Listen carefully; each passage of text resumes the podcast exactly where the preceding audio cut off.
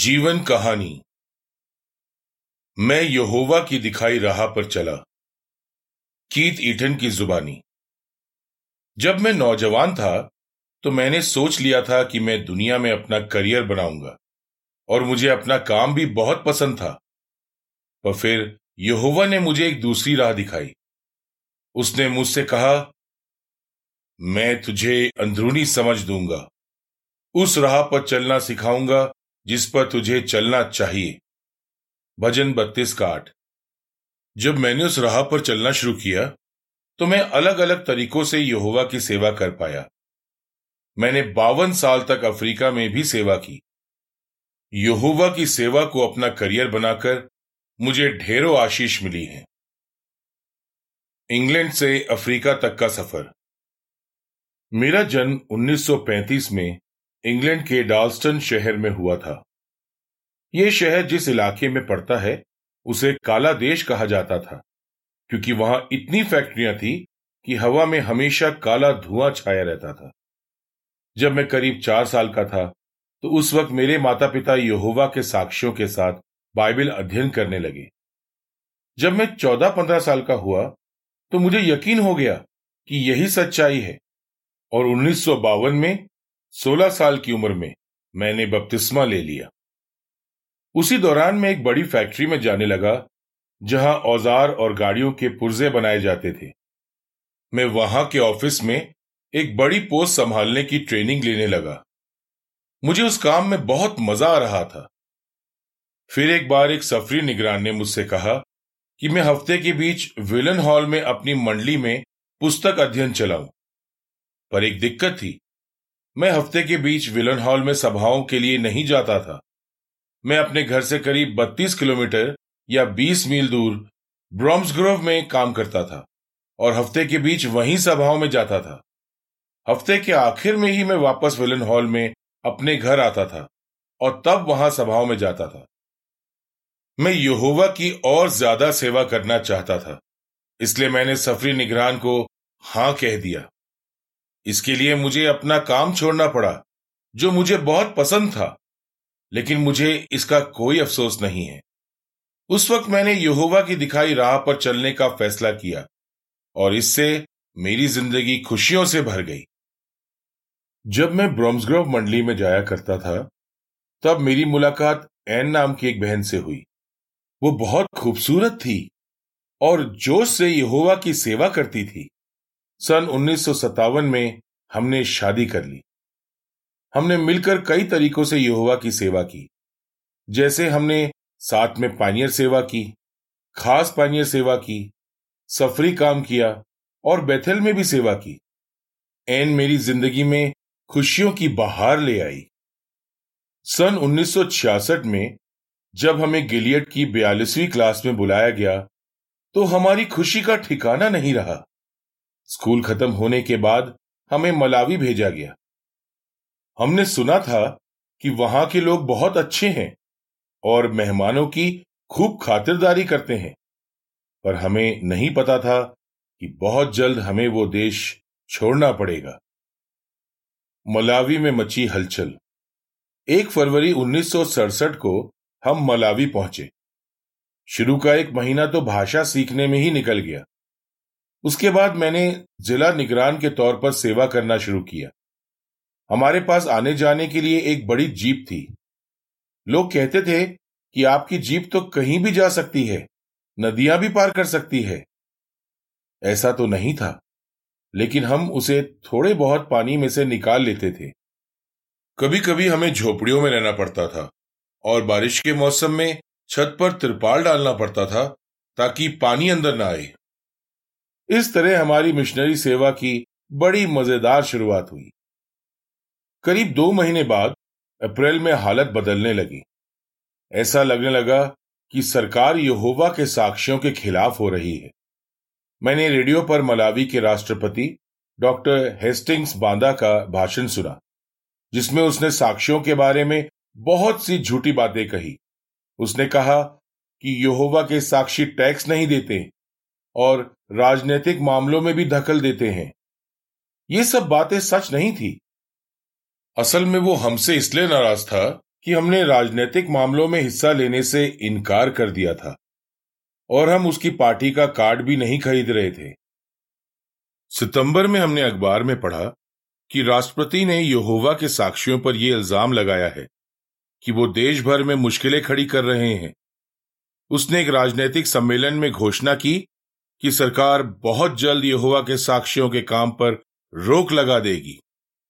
फिर 20 अक्टूबर उन्नीस सौ सड़सठ को हमारे काम पर रोक लगा दी गई। थोड़े ही समय बाद पुलिस वाले और कुछ अफसर शाखा दफ्तर पहुँच गए, ताकि उसे बंद कर दें और मिशनरी भाई बहनों को देश से निकाल दें। हमें तीन दिन तक जेल में रखा गया। फिर हमें मॉरिशस भेज दिया गया, जहाँ उस वक्त ब्रिटेन का राज था। लेकिन वहाँ के अधिकारियों ने हमसे कहा कि हम वहाँ मिशनरियों के तौर पर नहीं रह सकते। तब संगठन ने हमें जिम्बाब्वे जाने को कहा, जिसे उस वक्त रोडेशिया कहा जाता था। जब हम वहाँ पहुँचे तो एक खड़ूस से अफसर ने हमें देश में घुसने से रोक दिया। उसने कहा, मलावी से तो तुम्हें निकाल दिया और मॉरिशस में भी नहीं रहने दिया, इसलिए अब यहाँ आ गए हो? यह सुनकर एन रो पड़ी। ऐसा लग रहा था कि अब हम कहीं के नहीं रहे। एक बार तो मन किया कि सब कुछ छोड़ छाड़ के इंग्लैंड चले जाएँ। लेकिन फिर अधिकारी मान गए और हमें एक रात शाखा दफ्तर में रुकने की इजाज़त दे दी। मगर उन्होंने कहा कि अगले दिन हमें उनके दफ्तर आना पड़ेगा। हम थक कर चूर हो गए थे, लेकिन हमें भरोसा था कि यहोवा हमें संभालेगा। इसलिए हमने सब कुछ उसके हाथ में छोड़ दिया। अगले दिन दोपहर को कम माल हो गया। अफसरों ने कहा कि हम जिम्बाब्वे में रह सकते हैं। वो दिन मैं कभी नहीं भूल सकता। मुझे पक्का यकीन हो गया कि यहोवा हमें राह दिखा रहा है। जिम्बाब्वे से की मलावी की देखरेख। जिम्बाब्वे शाखा दफ्तर में मुझे सेवा विभाग में काम करने को कहा गया। मैं वहाँ मलावी और मोजाम्बिक में हो रहे काम की देखरेख करता था। उस वक्त मलावी में भाइयों पर बहुत जुल्म किए जा रहे थे। वहाँ के सर्किट निगरान जो रिपोर्ट भेजते थे, मैं उनका अनुवाद भी किया करता था। एक बार मैं देर रात तक काम कर रहा था और एक ऐसी ही रिपोर्ट तैयार कर रहा था। जब मैंने पढ़ा कि मलावी की भाई बहनों को कितनी बुरी तरह सताया जा रहा है तो मैं अपने आँसू रोक नहीं पाया। पर इस सब के बावजूद उन्हें यहोवा पर पूरा विश्वास था और वो उसके वफादार बने हुए थे। ये बात मेरे दिल को छू गई। इन जुल्मों से बचने के लिए कई भाई बहन मोजाम्बिक भाग गए थे, लेकिन हमारी पूरी कोशिश थी कि उन तक और मलावी में रहने वाले भाई बहनों तक प्रकाशन पहुँचते रहें। मलावी में चेचेवा भाषा सबसे ज़्यादा बोली जाती है, इसलिए इस भाषा का अनुवाद काम जारी रखने के लिए चिचेवा भाषा के अनुवादकों को जिम्बावे बुला लिया गया। जिम्बावे में एक भाई के पास एक बड़ा खेत था। वहाँ उसने अनुवाद टीम के लिए ऑफ़िस और घर बनाए। इस तरह चिचेवा भाषा में प्रकाशनों का अनुवाद होता रहा। हम हर साल इंतज़ाम करते थे कि मलावी के सर्किट निगरान जिम्बावे आ सकें और चिचेवा भाषा के जिला अधिवेशन में हाजिर हो सके। वहाँ उन्हें अधिवेशन के भाषणों की आउटलाइन दी जाती थी ताकि वो मलावी लौटकर भाई बहनों को अधिवेशन में सीखी बातें बता सके। एक बार जब सर्किट निगरान अधिवेशन के लिए जिम्बावे आए हुए थे तो हमने उनकी हिम्मत बढ़ाने के लिए राज सेवा स्कूल का इंतज़ाम भी किया। फरवरी 1975 में मैं मोजाम्बिक में उन भाई बहनों से मिलने गया जो मलावी से भागकर वहाँ आ गए थे। वो संगठन से मिलने वाले सारे निर्देश मान रहे थे। और कुछ वक्त पहले प्राचीनों का निकाय बनाने के लिए जो हिदायत दी गई थी, उन्होंने उसे भी माना था। कई प्राचीन हाल ही में नियुक्त हुए थे और उन्होंने भाई बहनों के लिए बहुत से इंतज़ाम किए थे। जैसे वो जन भाषण देते थे भाई बहनों के साथ रोज़ाना वचन और प्रहिदुर्ग पर चर्चा करते थे, यहाँ तक कि सम्मेलन भी रखते थे। उन भाई बहनों के पास पक्के घर तो नहीं थे, पर वो बहुत कायदे से रह रहे थे। ठीक जैसे अधिवेशनों में साफ़ सफ़ाई के लिए, खाना बांटने के लिए और सुरक्षा के लिए अलग अलग विभाग होते हैं, उन्होंने भी ऐसे ही कुछ इंतज़ाम कर रखे थे। मैं देख सकता था कि योहोवा इन वफादार भाई बहनों को कितनी आशीषें दे रहा है। मैं बता नहीं सकता कि उनसे मिलकर मेरा कितना हौसला बढ़ा। सन 1980 के आते आते जाम्बिया का शाखा दफ्तर मलावी में होने वाले काम की देखरेख करने लगा। लेकिन तब भी मैं अक्सर मलावी के भाई बहनों को याद करता था और उनके लिए प्रार्थना करता था। कई दूसरे भाई बहन भी ऐसा करते थे। उस वक्त तक मैं जिम्बावे शाखा समिति का सदस्य बन चुका था। इसलिए कई बार जब विश्व मुख्यालय से प्रतिनिधि दौरा करने आते थे तो उस वक्त मलावी, दक्षिण अफ्रीका और जाम्बिया में ज़िम्मेदारी संभालने वाले भाइयों से मेरी मुलाकात होती थी। हर बार हम इस बारे में ज़रूर चर्चा करते थे कि मलावी के भाई बहनों के लिए और क्या किया जा सकता है। समय के चलते मलावी के भाई बहनों पर जो जुल्म हो रहे थे, वो कम होने लगे और जो भाई बहन वहाँ से भाग गए थे, वो वापस आने लगे। आसपास के कई देशों ने साक्षियों को कानूनी मान्यता दे दी और हमारे काम पर लगी पाबंदी हटा दी। सन 1991 में हमें मोजाम्बिक में भी उपासना करने की आज़ादी मिल गई। पर हम यही सोचते रहते थे कि मलावी में लगी रोक कब हटेगी। वापस मलावी में। कुछ समय बाद मलावी में भी हालात बदल गए और उन्नीस सौ तिरानवे में सरकार ने योहोवा के साक्षियों के काम पर लगी रोक हटा दी। एक दिन मेरी एक मिशनरी भाई से बात हो रही थी और उस भाई ने मुझसे पूछा तो अब आप मलावी वापस चले जाएँगे? उस वक्त मैं उनसठ साल का था। मैंने कहा, अब कहा? अब तो उम्र हो गई है। पर उसी दिन हमें शासी निकाय से एक फैक्स मिला, जिसमें उन्होंने कहा कि हम मलावी वापस जा सकते हैं। जिम्बावे छोड़कर जाना हमारे लिए आसान नहीं था। हमें वहाँ सेवा करते हुए कई साल हो गए थे और वहाँ हमारे कई सारे दोस्त भी बन गए थे। हम वहाँ बहुत खुश थे। और शासी निकाय ने भी कहा था कि हम चाहें तो जिम्बाब्वे में ही सेवा करते रह सकते हैं। इसलिए हम वहाँ रुक सकते थे। लेकिन हमने खुद अपनी राह नहीं चुनी। हमने सोचा कि अब्राहम और सारा ने भी तो यहोवा की सुनी थी और बुढ़ापे में अपना घर बार छोड़ दिया था। हमने यहोवा के संगठन के निर्देश को माना और एक फरवरी उन्नीस को मलावी पहुँच गए। 28 साल पहले हमने ठीक इसी दिन मलावी में पहली बार कदम रखा था। वहाँ एक शाखा समिति बनाई गई, जिसमें मैं और दो और भाई थे। जल्द ही हम यहोवा की उपासना से जुड़े कामों को दोबारा शुरू करने में जुट गए। यहोवा की आशीष से हुई तरक्की। यहोवा की आशीष से मलावी में प्रचारकों की गिनती तेज़ी से बढ़ने लगी। सन उन्नीस सौ तिरानवे में वहाँ तीस हज़ार प्रचारक थे, लेकिन उन्नीस सौ अठानवे में वो बढ़कर बयालीस हज़ार हो गए। फुटनोट, आज मलावी में एक लाख से ज़्यादा प्रचारक हैं। फुटनोट समाप्त। इस बढ़ोतरी को ध्यान में रखते हुए शासी निकाय ने एक नया शाखा दफ्तर बनाने की मंजूरी दे दी। हमने लिलोंगवे शहर में तीस एकड़ या बारह हेक्टर की एक ज़मीन खरीदी और मुझे निर्माण समिति के साथ काम करने के लिए कहा गया। कुछ ही समय में नया शाखा दफ्तर बनकर तैयार हो गया और मई 2001 में शासी निकाय के सदस्य भाई गाय पियर्स समर्पण भाषण देने आए। उस मौके पर 2000 से भी ज़्यादा भाई बहन हाजिर हुए, जिनमें से कई तो 40 से भी ज़्यादा सालों से यहोवा की सेवा कर रहे थे।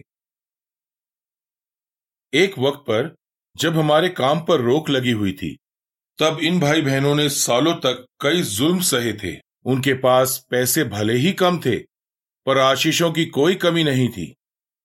युवा के साथ उनका बहुत मज़बूत रिश्ता था।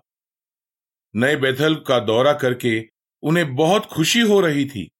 वो सभी अफ्रीकी अंदाज में राजगीत गा रहे थे और बेथल का कोना कोना उनके गीतों से गूंज रहा था।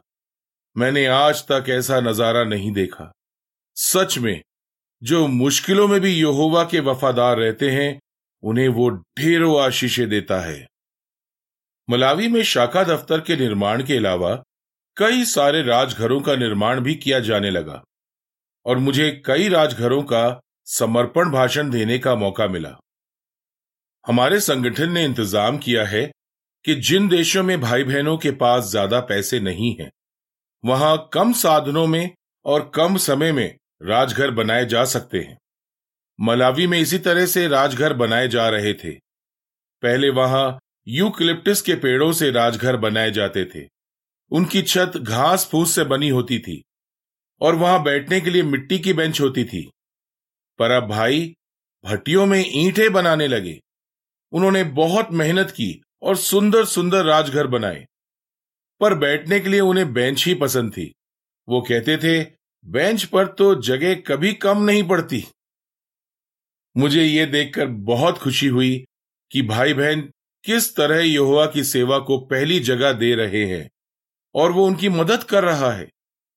मुझे खासकर वहाँ के जवान भाइयों को देखकर बहुत अच्छा लगा, जो खुद आगे बढ़कर यहोवा की सेवा कर रहे थे। उन्हें संगठन से जो भी ट्रेनिंग दी जा रही थी वो उसको तुरंत मान रहे थे।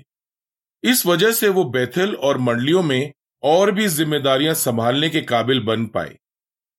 कई भाइयों को सर्किट निगरान भी नियुक्त किया गया, जिससे मंडलियों को बहुत फ़ायदा हुआ।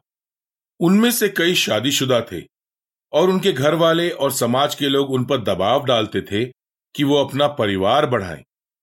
पर वो यहोवा की और ज़्यादा सेवा करना चाहते थे, इसलिए उन्होंने फैसला किया कि वो बच्चे नहीं करेंगे। सही राह चुनने से मिली खुशियाँ। हमें अफ्रीका में सेवा करते हुए बावन साल हो गए थे। फिर मेरी तबीयत थोड़ी बिगड़ने लगी। इसलिए शाखा समिति ने शासी निकाय से पूछा कि क्या हम ब्रिटेन वापस जा सकते हैं?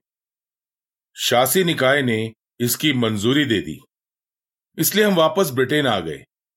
अफ्रीका छोड़ते हुए हमें बहुत दुख हो रहा था। क्योंकि उस जगह से और वहाँ के लोगों से हमें बहुत लगाव हो गया था। लेकिन ब्रिटेन बेथल के भाई बहन हमारी बहुत अच्छे से देखभाल कर रहे हैं। मैंने यहोवा की दिखाई राह पर चलने का फैसला किया, और मुझे इस बात का कोई अफसोस नहीं है। अगर मैंने अपनी समझ का सहारा लिया होता और दुनिया में अपना करियर बनाया होता तो पता नहीं मेरा क्या होता।